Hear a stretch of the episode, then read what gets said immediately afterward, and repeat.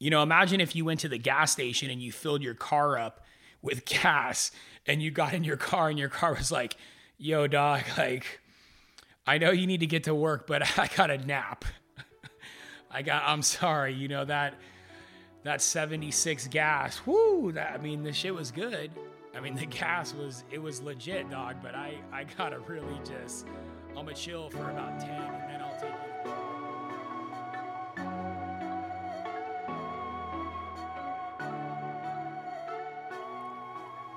Take 100 for the Kellen Roland Show, episode 7. Welcome back, and thank you for joining. I've sat down and recorded this episode a few times and am not really liking what I'm hearing. So, I'm going to attempt to do the whole show in one take. And here it goes.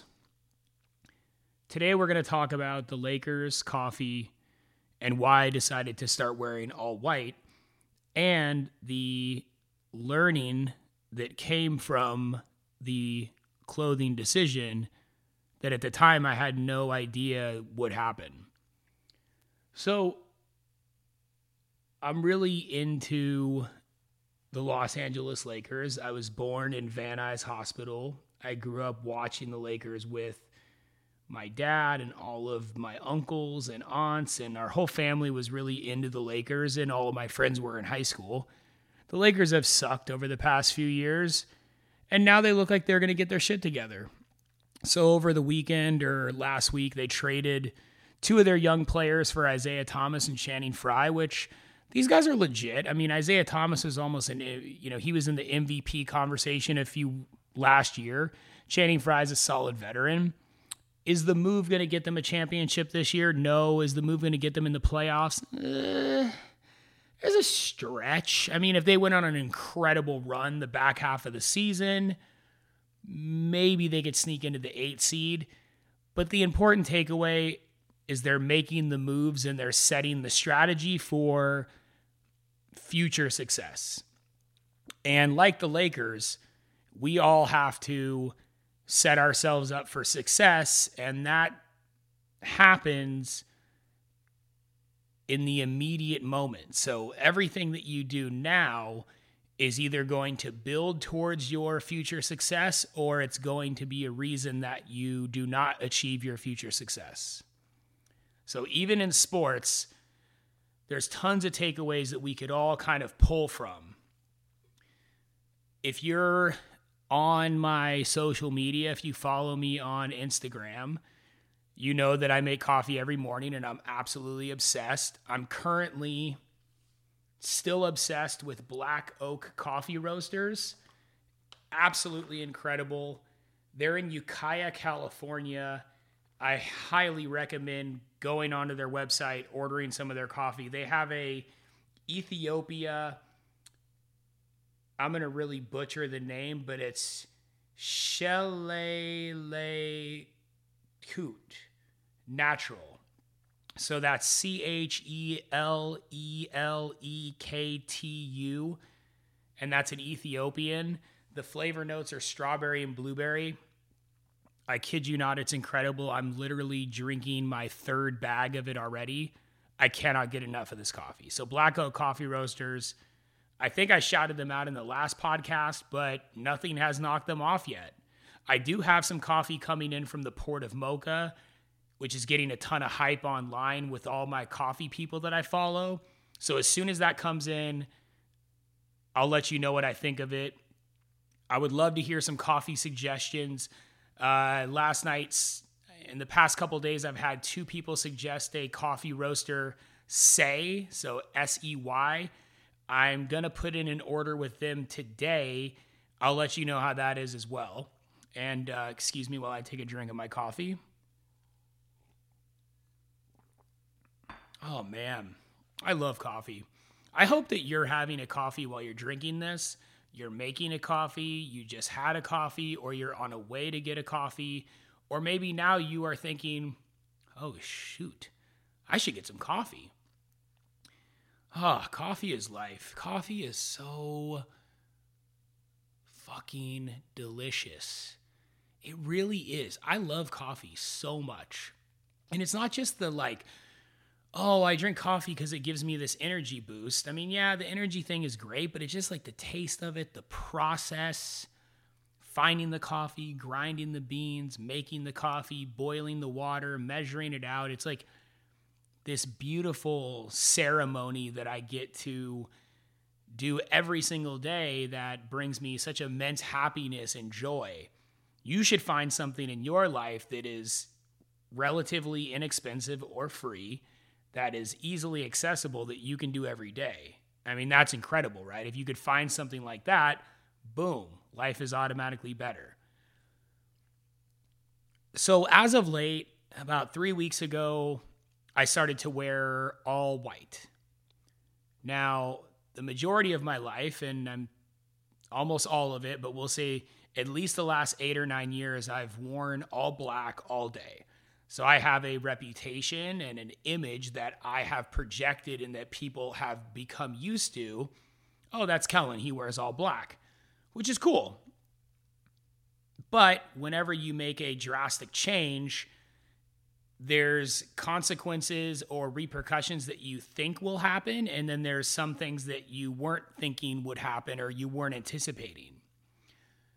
So it's really interesting. You know, I wore all black and I didn't really think anything of it. I know that it's a little bit of an intimidating color, but overall, I mean, I think I'm a pretty friendly person, and generally people are friendly to me. There's also like the kind of part about wearing all black is kind of like, it's synonymous with funerals. It's a color that you wear when you're mourning. You know, so I don't know if there's like this tinge that I was susceptible to, of maybe being like a little bit sad or depressed. But interestingly enough, when I started to wear all white, I did feel kind of like a little bit like lighter, you know, a little bit more bright in my step and kind of how I felt. Now, I don't think that if you're sad and you wear all white, you're going to automatically be cured. This is just what I was, this is my experience. So I was wearing all black my whole life, and I started to wear all white. And this is kind of why I wanted to wear all white. And then what had happened after I started to wear all white that I didn't realize before I made the decision. So in December, I started doing TM, or Transcendental Meditation. And through that, you learn, a mantra, and you go through these classes. And there's the Maharishi, which is like the yogi who brought Transcendental Meditation to the masses and made it, he was the main reason it got really popular in America. And then obviously there was David Lynch, who's basically like the face of Transcendental Meditation at the current moment in time. And then his partner, Bob Roth. If you're interested in Transcendental Meditation, or you don't know what it is and you're hearing about it for the first time, tm.org, it's a great resource. Everything you need to know, you can learn it from there. Don't go online and try to learn it on YouTube. Like, if you're serious about it, go to like a course and meet an instructor. So I started doing TM in December, and right now, it's been great for me. I feel amazing. I do it twice a day. So I'm meditating 40 minutes a day, 20 minutes in the morning, 20 minutes at night. So I noticed that the Maharishi was always wearing white, and I was like, oh, that's pretty cool. He wears white. And then he kind of started to talk about enlightenment and being happy and, being happy all the time. I'm not sure that I believe that a person could be happy 24/7. However, being happy more than you are right now would be a win, or being happy like all the time. So that's one little instance there. Secondary, I started to get really into the Beatles. And through my process of learning about the Beatles, a couple things happened. First and foremost, if you like the Beatles, you hate the Beatles, you love the Beatles, or you've never heard of the Beatles, the last one I find might be very hard considering how big they are. But you kind of get to this point where you start to realize, when you start to look into the Beatles, that you're like, their music is everywhere. It's crazy. In so many music soundtracks, music intros, their volume of work it's hard to I don't think it's even possible to avoid the Beatles. Like, I imagine every person has heard a Beatles song or a John Lennon song, Paul McCartney, George Harrison, Ringo Starr, etc. But when I was watching and learning the Beatles, I was watching a couple documentaries, and I kind of started to identify with, like, John Lennon, and he was wearing all white too. So two unconnected but connected instances. So I started doing TM.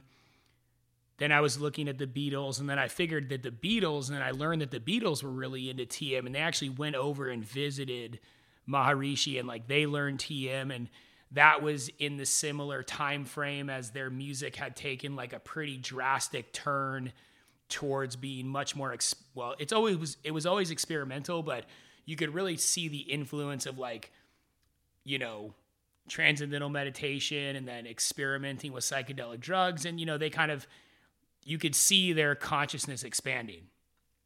So I just kind of got the idea. It was 2018. I was like, you know, I kind of need a reset. You know, I don't need a New Year's resolution. I'm not going to try to, you know, I don't know, something. I don't identify with New Year's resolutions, but for some reason I thought, wow, you know, what if I started to wear all white? That would be pretty interesting, because I'm so used to wearing all black, and I've been wearing all black my whole life. And immediately I started, like, self-criticizing, you know, really thinking in my head, like, oh no, I can't do that. You know, people are gonna, you know, I'm gonna get, I don't know what I thought, but I had this idea in my head that if I changed my perception of what people thought of me, well, then I wouldn't be living up to that perception, and that would be somehow negative. So I thought about it, and I said, you know, I'm going to give it a try. I'm going to start wearing all white. And the decision to wear all white can be considered pretty innocuous. It's really just the color of clothing that you're wearing. So I want to just kind of get this out early. Whatever you wear, if you wear one color, if you wear all different types of colors, however you choose to dress, has nothing to do with who you are or how you are as a person. It's what's inside that counts. I'm merely telling you my experience when I went from wearing all black to all white. So I start wearing all white, and immediately there's kind of like two things that start to happen. One is the obvious, which people make a joke, or they want to make fun of you, or they kind of critique you, or, you know, you get a lot of the same joke over and over again, which I'm fairly certain you already know what I'm going to say. But people ask you if you're going to Diddy's all-white party. And in my head, I'm always thinking, like, oh yeah, right now, I'm literally on my way there. You should roll with me. But I never really say it, because I figure I should just be nice and, like, smile and go, oh no, you know, I'm not going. The party's next week.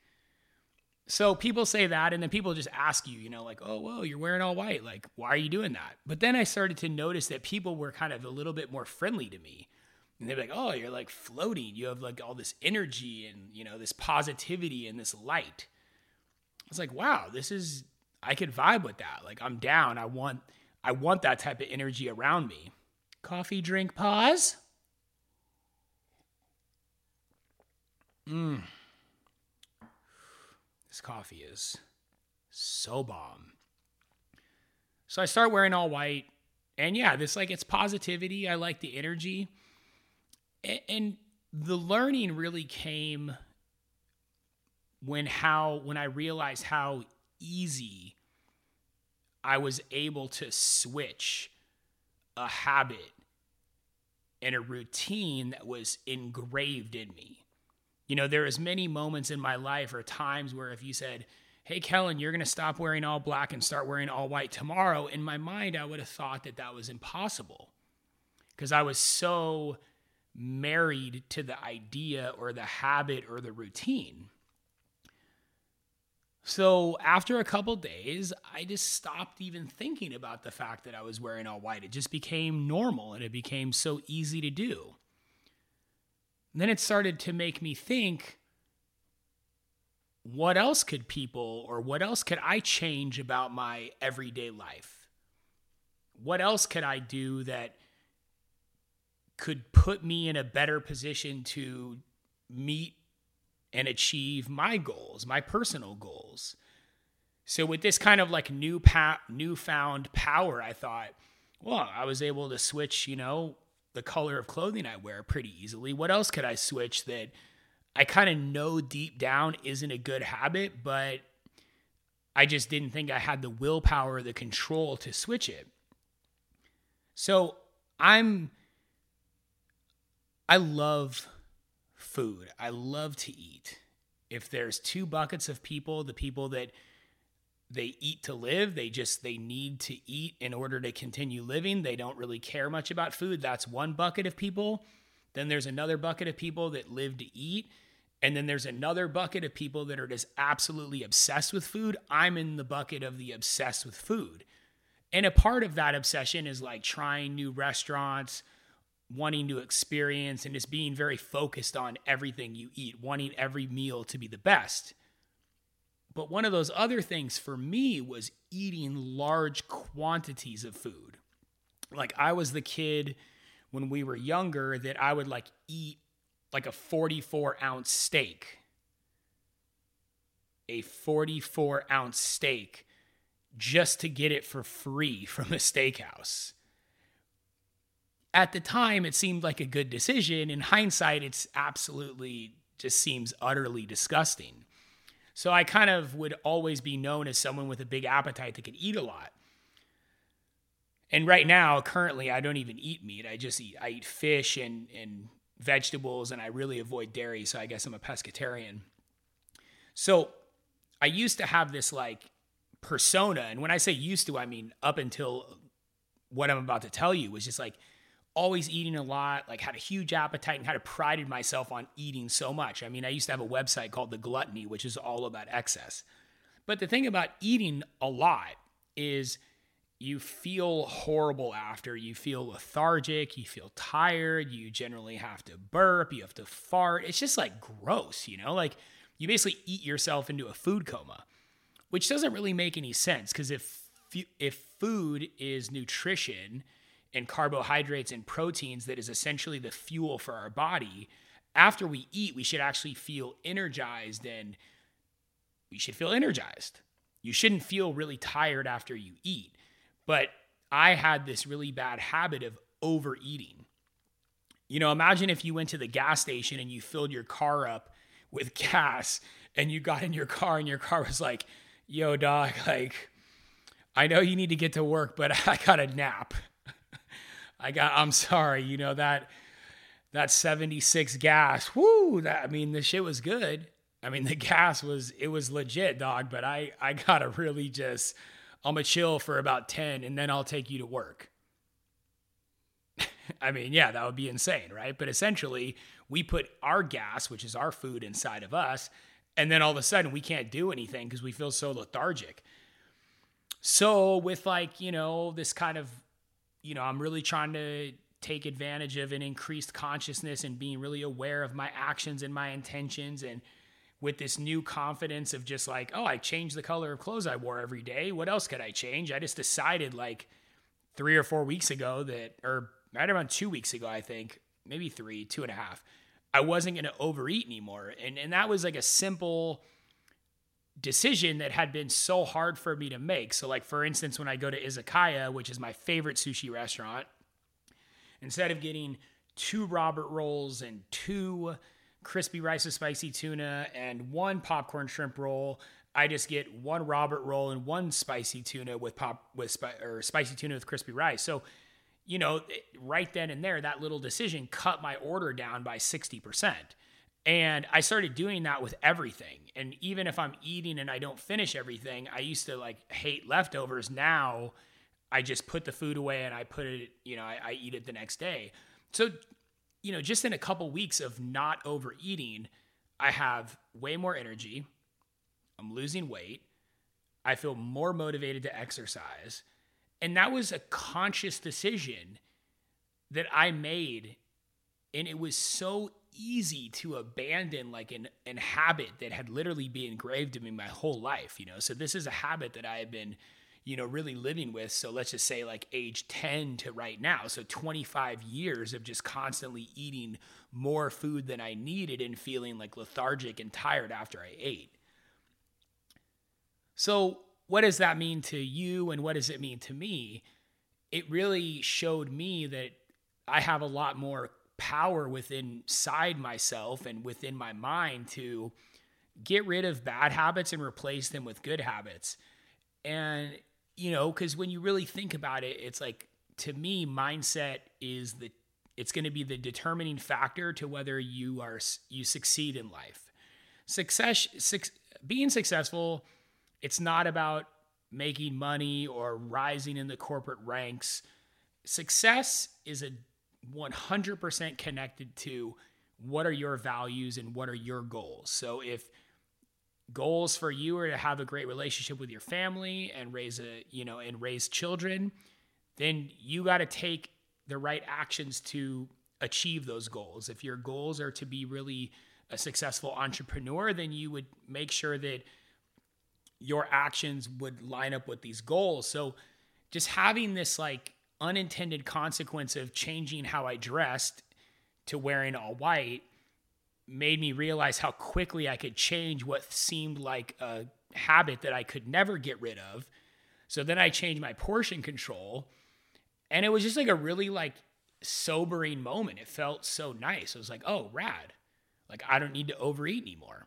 And not overeating, you know, like I said before, it's like I feel great, I'm losing weight, and also saving money, which is great.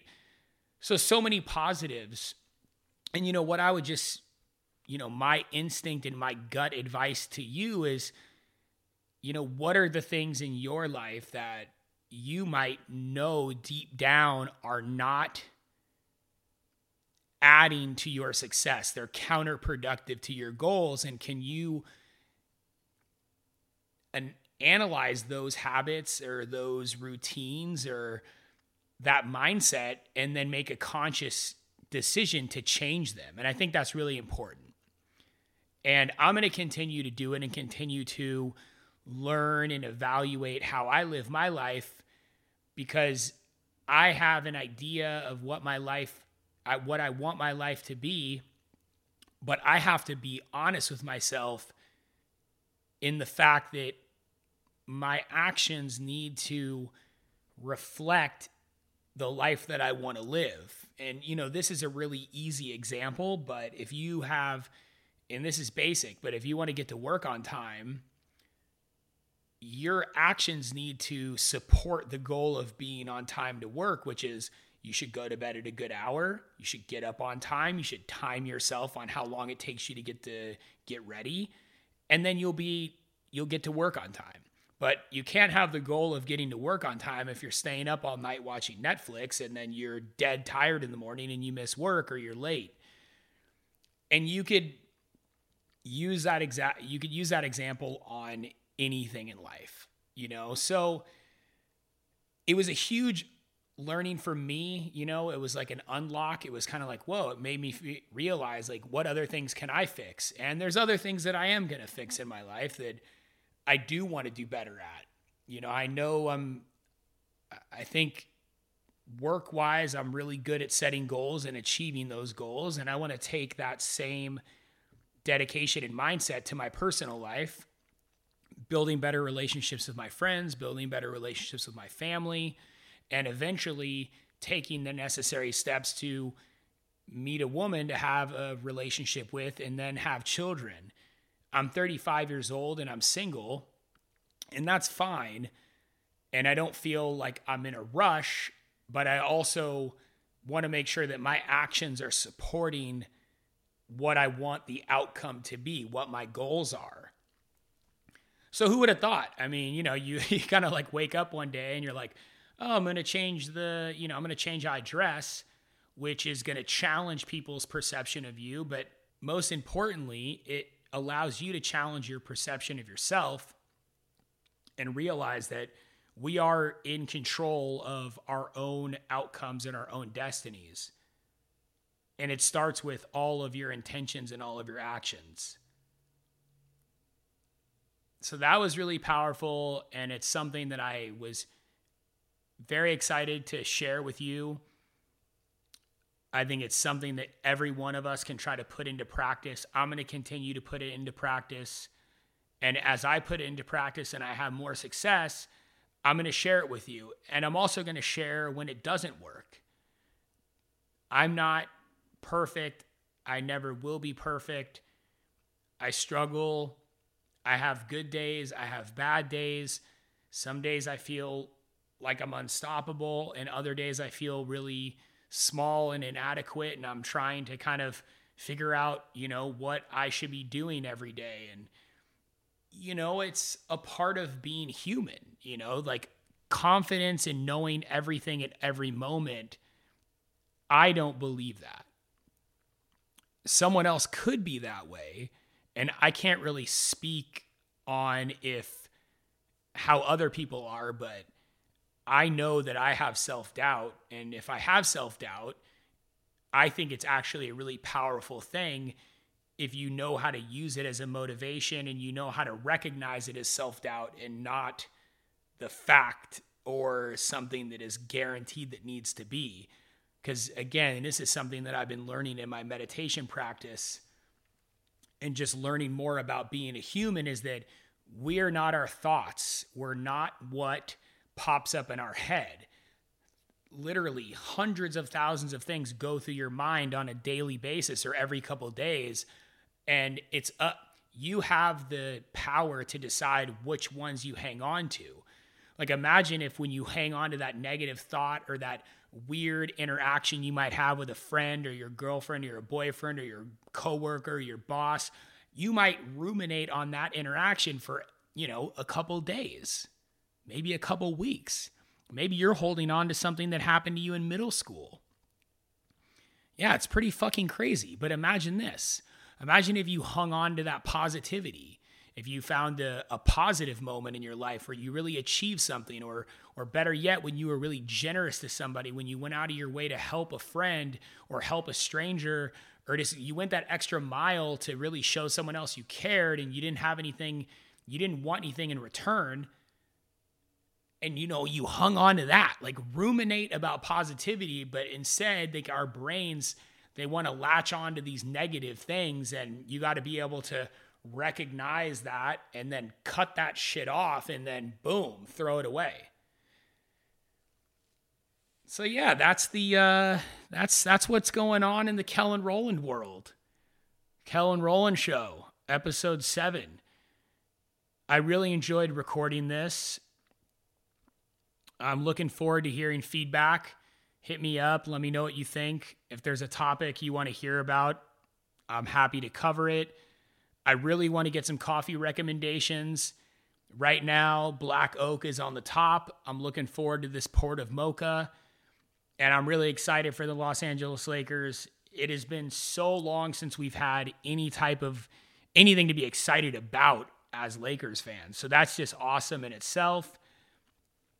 Other than that, I've been running a lot. I think that has a lot to do with how you feel and your mindset. So not running in particular, but just exercising. So whatever you're doing, get out and exercise, whatever that is for you, it will pay off. Absolutely. I think that's it. Oh, one more thing that I just want to throw out there. I'm thinking about maybe adding a different title to the show. Something in coffee.